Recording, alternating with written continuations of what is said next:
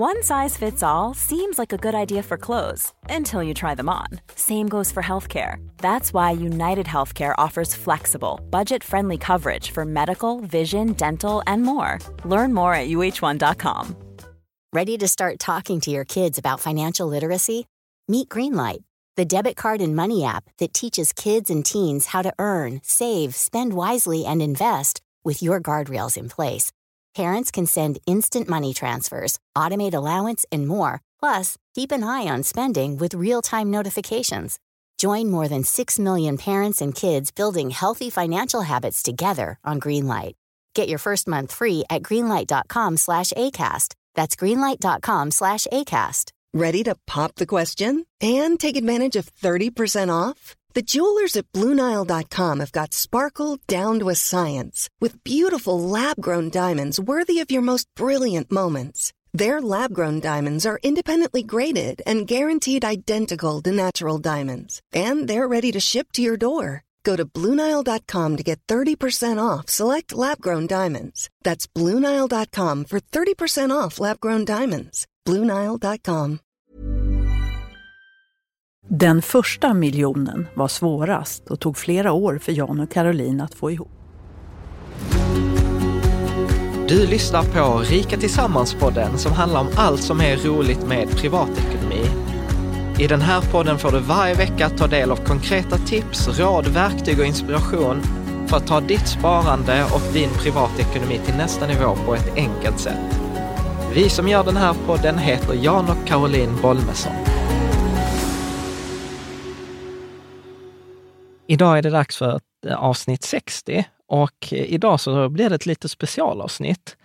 För att det blir helt enkelt inte ett avsnitt som vi har spelat in själva, utan detta är ju en intervju som Sveriges Radio, eh, P1, eh, Lotta Malmstedt eh, gjorde med oss i våras. Mm, det var ett tag sedan. Ja, eller hur? Nu har den kommit ut. Ja, den Mm. kom ut nu den förra, eh, förra måndagen. Och, och det var ju lite roligt för hon tog kontakt med oss och ville att vi skulle prata om bitcoin. Ja. Eh, Och det kände vi så här, nej, alltså vi, vi är amatörer på bitcoin, vågar inte prata mer om det. Hon där, men ni låter ju som så spännande eh, personer, kan vi inte prata om er istället? Eh, och det tackade vi Och det ville vi. ja, precis. Nej, men det som är lite roligt är ju att det, vad var det du sa, att hon ställde frågor. Ja, men, nej, men man märker ju med journalister hur duktiga de är. Mm. Hon ställde ju jättebra frågor. Lite grann frågor som ingen annan har ställt till oss. Ja. Mm. Ja, framförallt så tyckte jag det var coolt att hon har klippt ihop eh, fyra timmars intervju till 28 minuter. Ja, Det, det är cred eh, till henne. Men jag tänkte, vi tänkte helt enkelt att eh, i det här avsnittet så får du lyssna på den här eh, P1 kortdokumentären från Tendens. Så jag hoppas att du gillar den. Det här är P1, Sveriges Radio.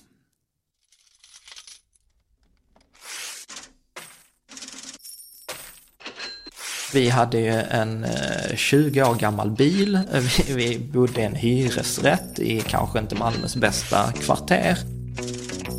Vi hade ju inte särskilt mycket eh, pengar. Vi insåg så här, men vi vill väl någonting annat.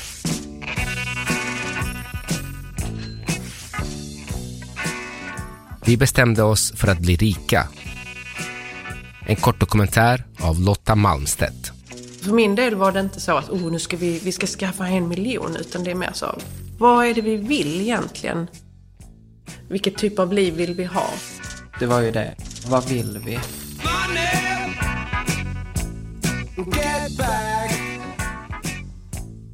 Tänk om det handlar om att istället för att längta efter semester, ha ett liv du inte behöver ta semester ifrån.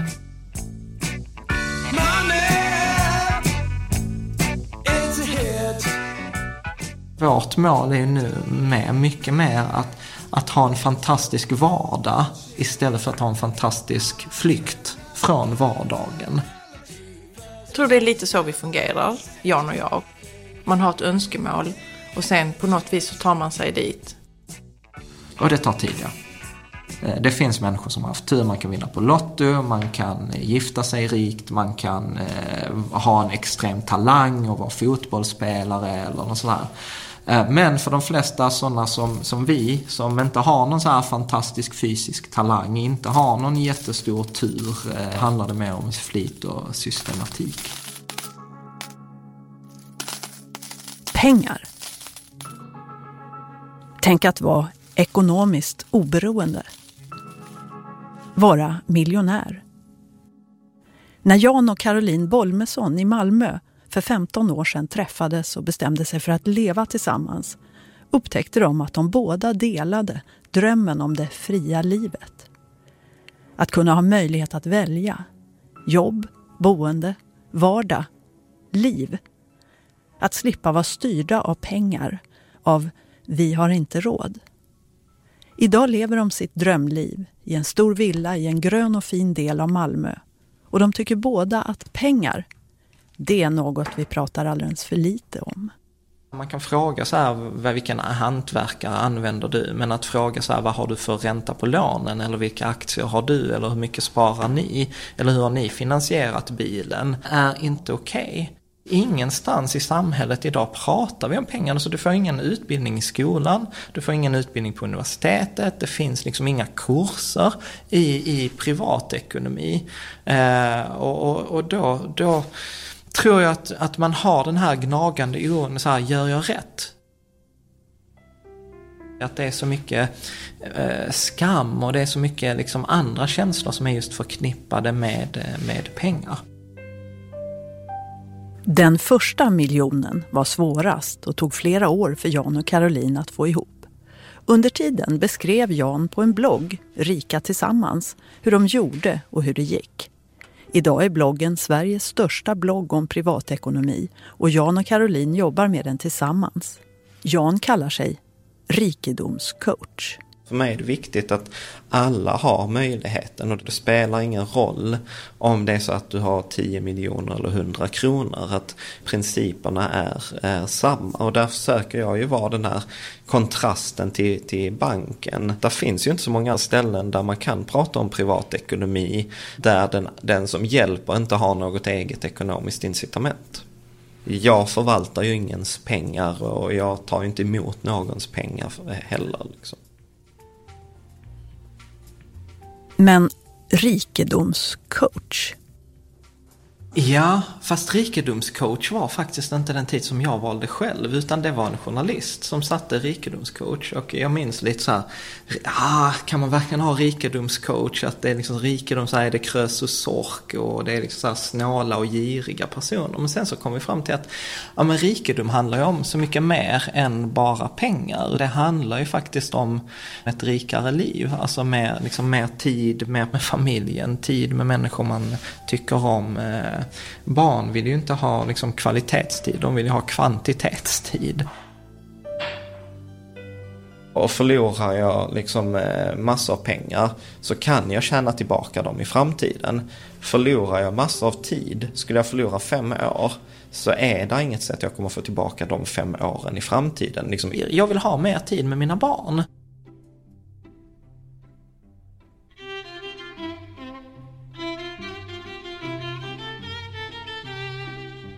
Det var i köket på studentkorridoren i Lund som Jan och Caroline träffades 2003. Hon läste molekylärbiologi och skulle doktorera med forskning om diabetes. Jag flyttade in på korridoren där Jan bodde. Och han var eh, ganska så uttråkad på sin utbildning teknisk fysik så han var ofta hemma på korridoren. Liksom satt på sitt rum och programmerade eller jobbade på något annat vis. Så då när jag flyttade in då så fick jag rätt mycket hjälp liksom, av honom och vi, vi hade väl någon slags kemi. Så stod vi där i köket en dag, kommer jag ihåg, och, jag, och vi skulle ha någon stor, stor fest på korridoren och jag bara sa så jag kan, jag kan eh, dricka dig under bordet. Sa jag till honom.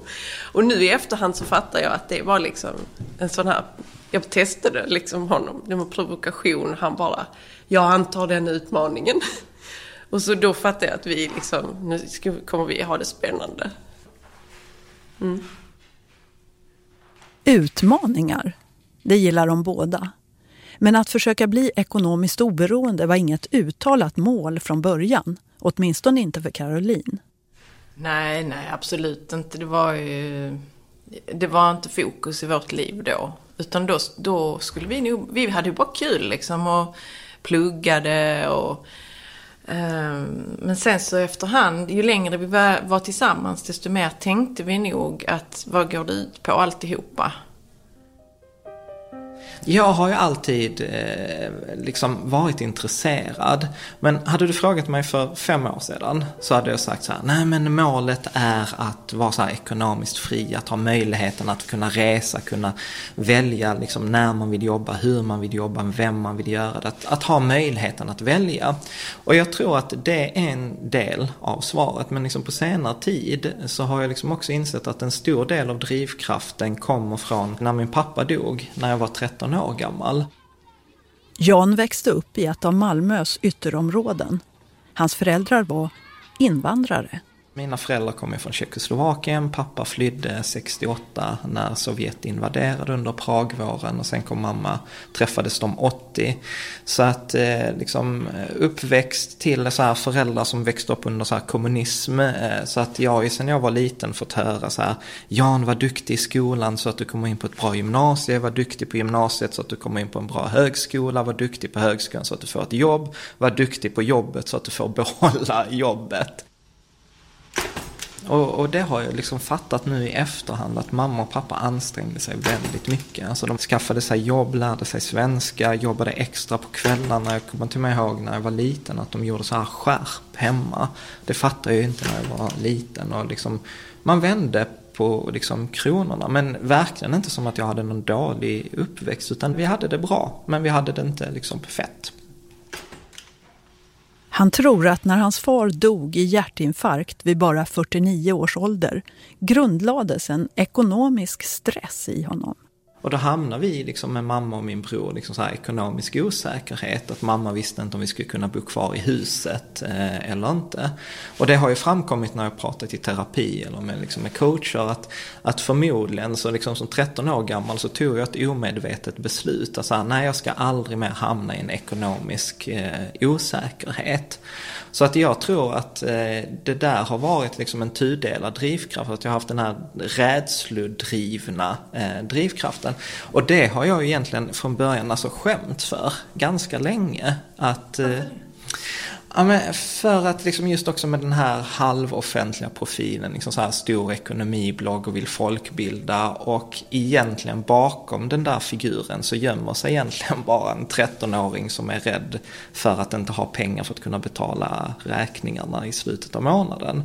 Och det var ju liksom kanske inte riktigt den självbilden jag, jag hade. Men, men sen så har jag liksom insett så här, nej men jag tror att vi alla har olika rädslor. Och att när, när jag sen har vågat prata om det så har det visat sig att det är många fler. Och så, då, då tror jag också att om jag kan prata om mina rädslor, om att allt inte funkar i mitt liv, så kanske det blir mer okej okay för andra att också prata om det.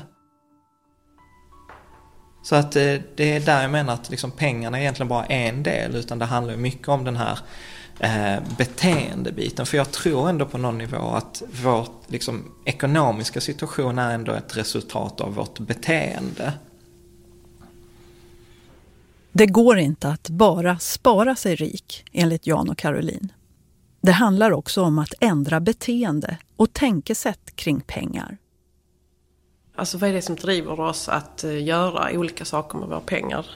Varför är det så himla kul att shoppa?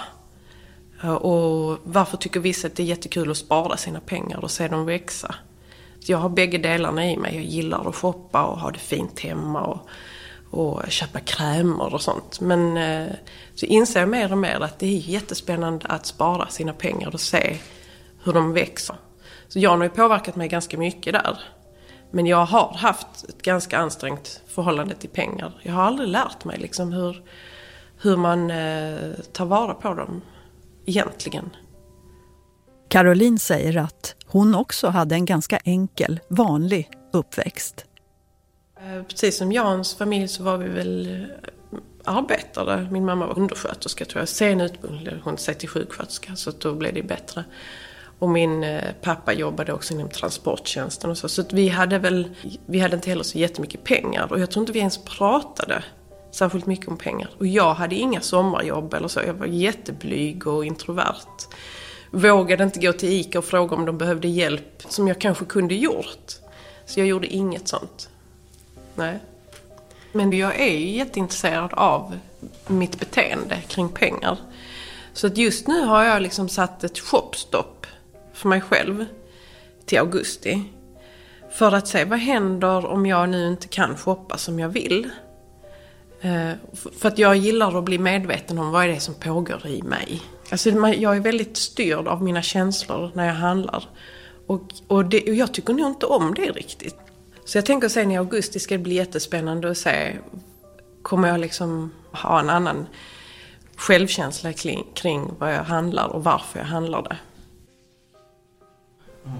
Men sen, sen, är, sen är det ju också så att vi har gjort ganska mycket det som man brukar kalla för personlig utveckling.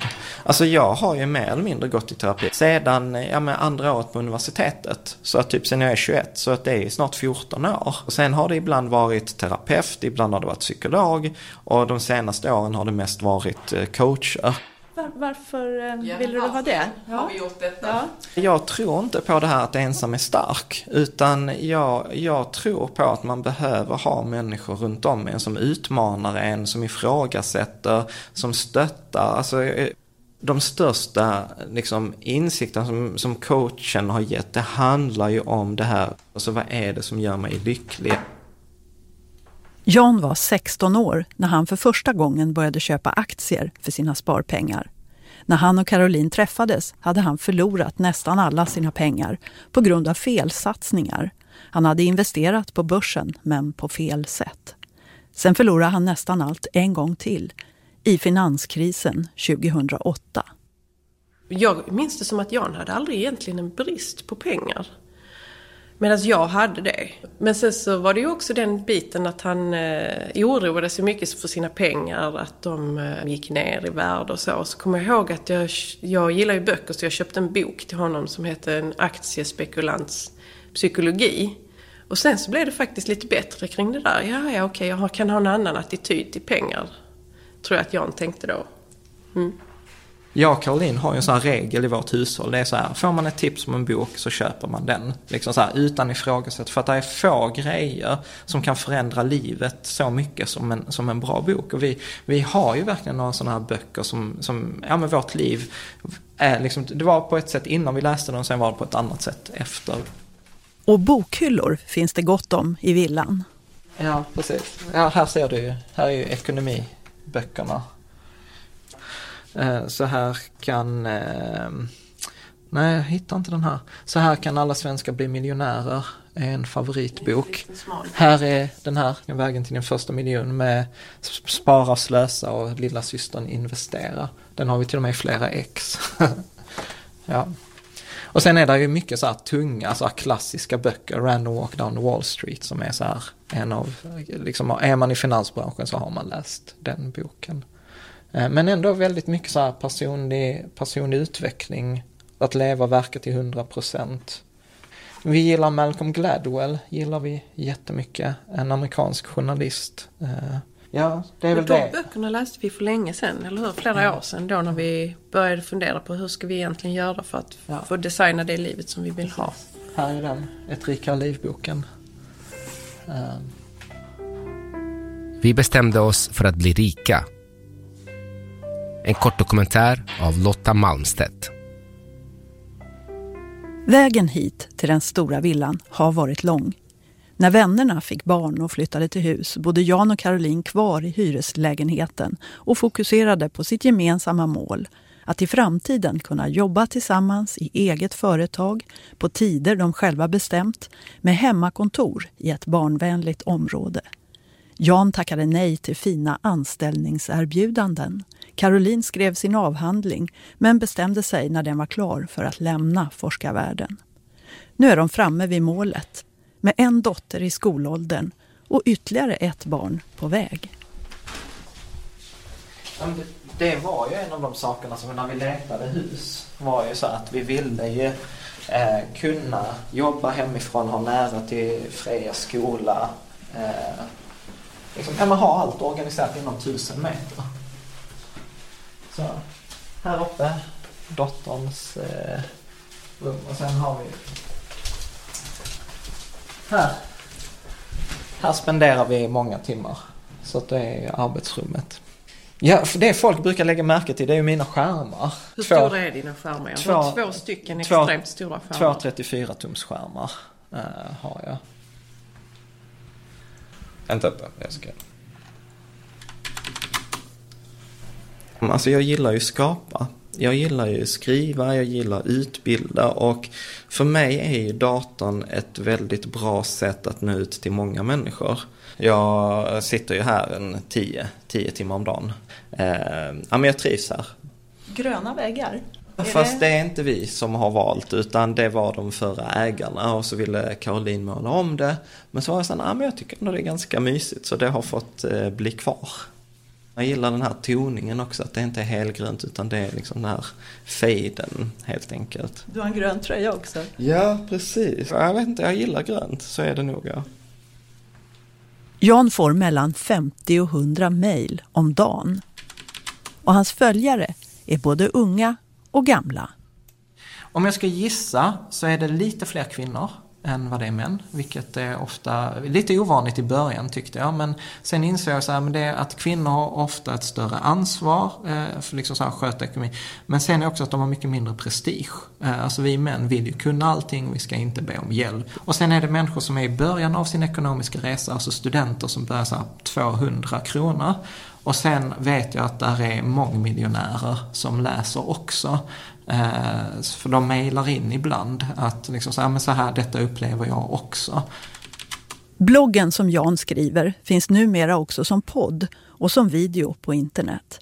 Inspelningarna sker i deras egen källarstudio där Caroline och Jan pratar med varandra om privatekonomi framför mikrofon och kamera. Avsnitten kan heta Så här blir du rik, Barnsparande, Amortera eller spara och vad rika lär sina barn som andra inte gör.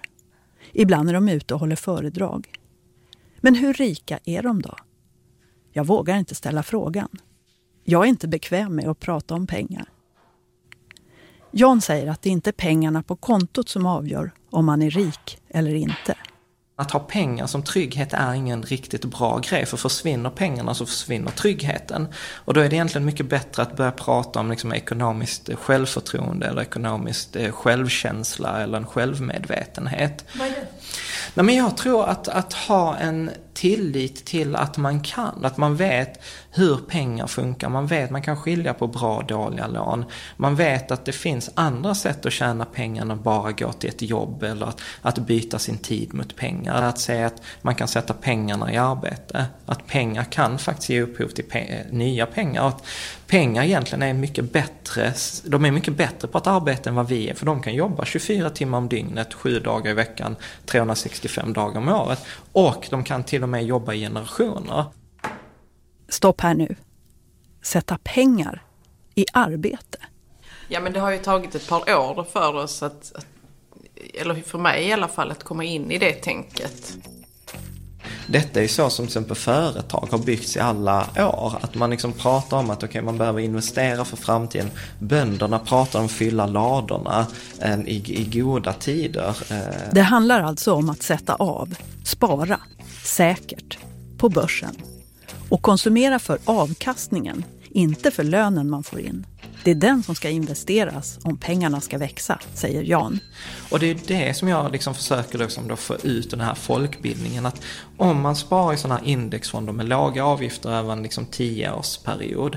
Ja men då får du liksom en bra avkastning. Och du behöver liksom inte bli medlem i aktiesparande. Du behöver inte prenumerera på Dagens Industri eller något. Utan pengar är det enda området där den som engagerar sig minst, låter pengarna vara, är mest passiv, är den som kommer tjäna mest pengar. Och det går ju liksom tvärt emot allt det som vi normalt lär oss, att den som gör mest, den som kan mest blir vinnaren. Pengar är precis tvärtom. Och det är det som jag vill få ut till andra, för att liksom finansbranschen har idag tjänat mycket pengar på att, att det är svårt och att det är komplext och att eh, liksom, eh, och, och när det egentligen inte alls behöver vara det. Varför är det så att så många eh, stänger öronen när det börjar handla om pengar och säger jag fattar inte nu, jag förstår inte det här eller jag är inte intresserad, eh, det är för svårt? Ja, jag tror att det handlar om just att man tror på den här myten att det är svårt.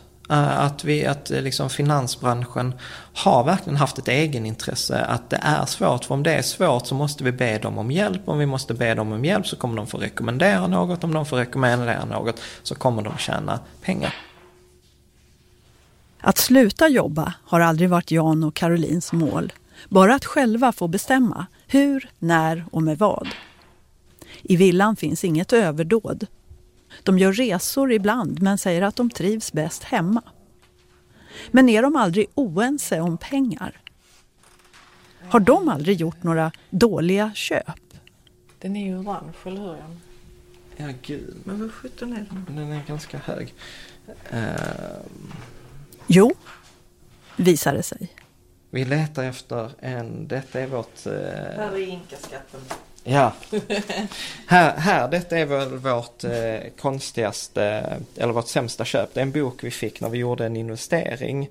Eh, som var så här, ja men det var en av våra första investeringar som vi fick höra så här, ja men det är ett företag, vi, vi, vi bärgar eh, sjunkna skepp och skatter på skepp som sjönk utanför Sydamerika. Mm, sådana spanska eh, Spanska, Spanska stora skepp fulla med, med, guldskatter som skulle till Europa och sen så sjönk de.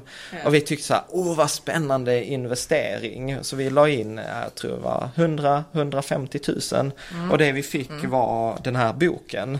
Eh, och sen dess har vi liksom inte sett några pengar. Så vi brukar säga att ibland så att detta är den dyraste boken vi har i hela biblioteket. Ja. Så att idag är det en rolig historia liksom. Då var Men det... ett par år var det jobbigt. Ett par år var det jobbigt. Ja. Mm. ja. Att veta vad man vill, använda sina pengar medvetet, det är nyckeln till ett rikt liv. Men vilka egenskaper som människa behöver man ha? Uh, jag tror att... En belöning, att man kan stå ut med att, alltså nu så kanske jag inte skaffar mig allt jag vill ha i livet just idag. Eh, för att jag ska kunna göra det om 15 år istället. Så att man lägger undan pengar. Att man klarar av uppskjuten belöning. Mm. Och det kan man ju träna sig till. Det är inget eh, genetiskt överhuvudtaget. Man kan träna sig till att, att, att gilla uppskjuten belöning. De handlar allt på kort för att genom kontoutdragen i datorn kunna se exakt vart pengarna gått. De har fört kassabok sedan 2006 och gör varje månad en budgetöversikt. Och de är noga med att ge sin dotter ekonomiskt självförtroende med veckopengen. Vi kör det här att en del är att konsumera, en del är att spara, som är alltså uppskjuten konsumtion. Okej, okay, det funkar inte bara att köpa det utan du behöver spara. Sen kör vi det här med investera, alltså att månadens aktie eller att pengar kan tjäna pengar. Och sen så kör vi faktiskt välgörenhet också. Och vi tycker att det är viktigt att har du fått den möjligheten att ha pengar så behöver man dela med sig till andra. Och då kan hon, brukar hon få lov att välja om hon vill ge det till någon som sitter utanför en affär eller om hon vill ge det till Världsnaturfonden eller någonting sådant. Så det, det är viktigt att det redan från början kommer att man ska, man ska hjälpa andra också. Men eh, världen har ju alltid bestått av rika och fattiga. Skulle ni säga att, att man kan ändra på det? Att en fattig människa kan bli rik? Är det möjligt? Ja, jag tror att det beror på vilket perspektiv man tar det. Eh, jag skulle säga i Sverige så är ju inkomst, eh, alltså så här, vi ligger ju ganska nära varandra inkomst. De som tjänar mest och de som tjänar minst ligger ganska nära. Så i Sverige skulle jag säga att man har möjligheten. Eh, absolut, inte alla men de flesta har. Tittar man i ett globalt perspektiv så, så är svaret nej. Alltså vi har träffat fattiga människor i, i Afrika. Nej, Alltså de har, de har inte möjligheten, de har inte chansen. Och det, och det känns ju skitjobbigt att säga. Men, men sen, sen inser ju vi att där är ju många människor som, som kämpar. Jag vet som har blivit sjuka och hamnat skilsmässa. Och vi har själv träffat och hjälpt eh, sådana såna människor som är som matkasse. Eh, så att ja, jag, jag har ju full respekt för att, att det är många människor som, som kämpar i sin ekonomi. Eh, och, och har man den här ekonomiska stressen som många upplever det, det ger ju sig på barn och det sätter sig i relationen, det sätter sig till mig i kroppen. Så att därför tror jag att eh, liksom att det är så viktigt med den här finansiella folkbildningen.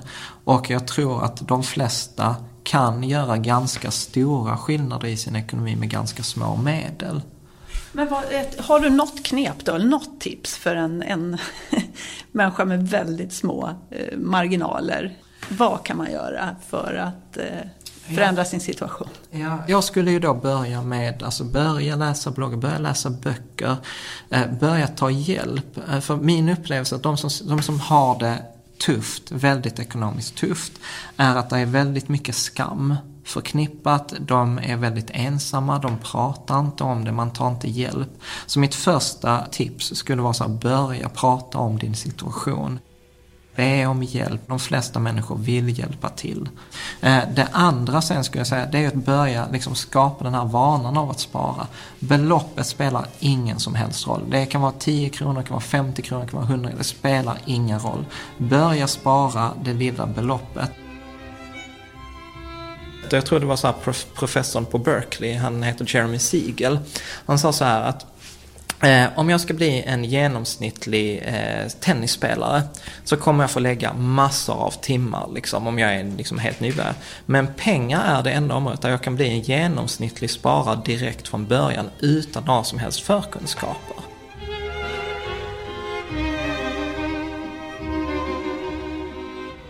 Så jag vill ta hand om människor, jag vill att de ska ha det bra. Är du storebror? Ja, inte oväntat. ja.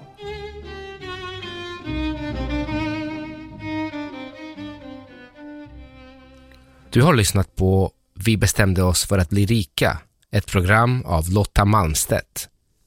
Alla Tendens kortdokumentärer hittar du i Sveriges Radio Play.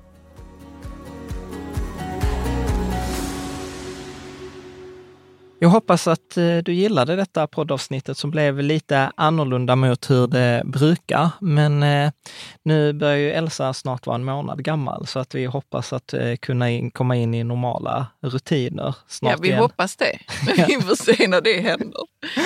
så att vi kan, så vi kan återkomma med frågor och svar, videor och annat Ja. spännande. Ja, precis. Mm. Så att tack för denna veckan och så hörs vi nästa vecka igen. Ja.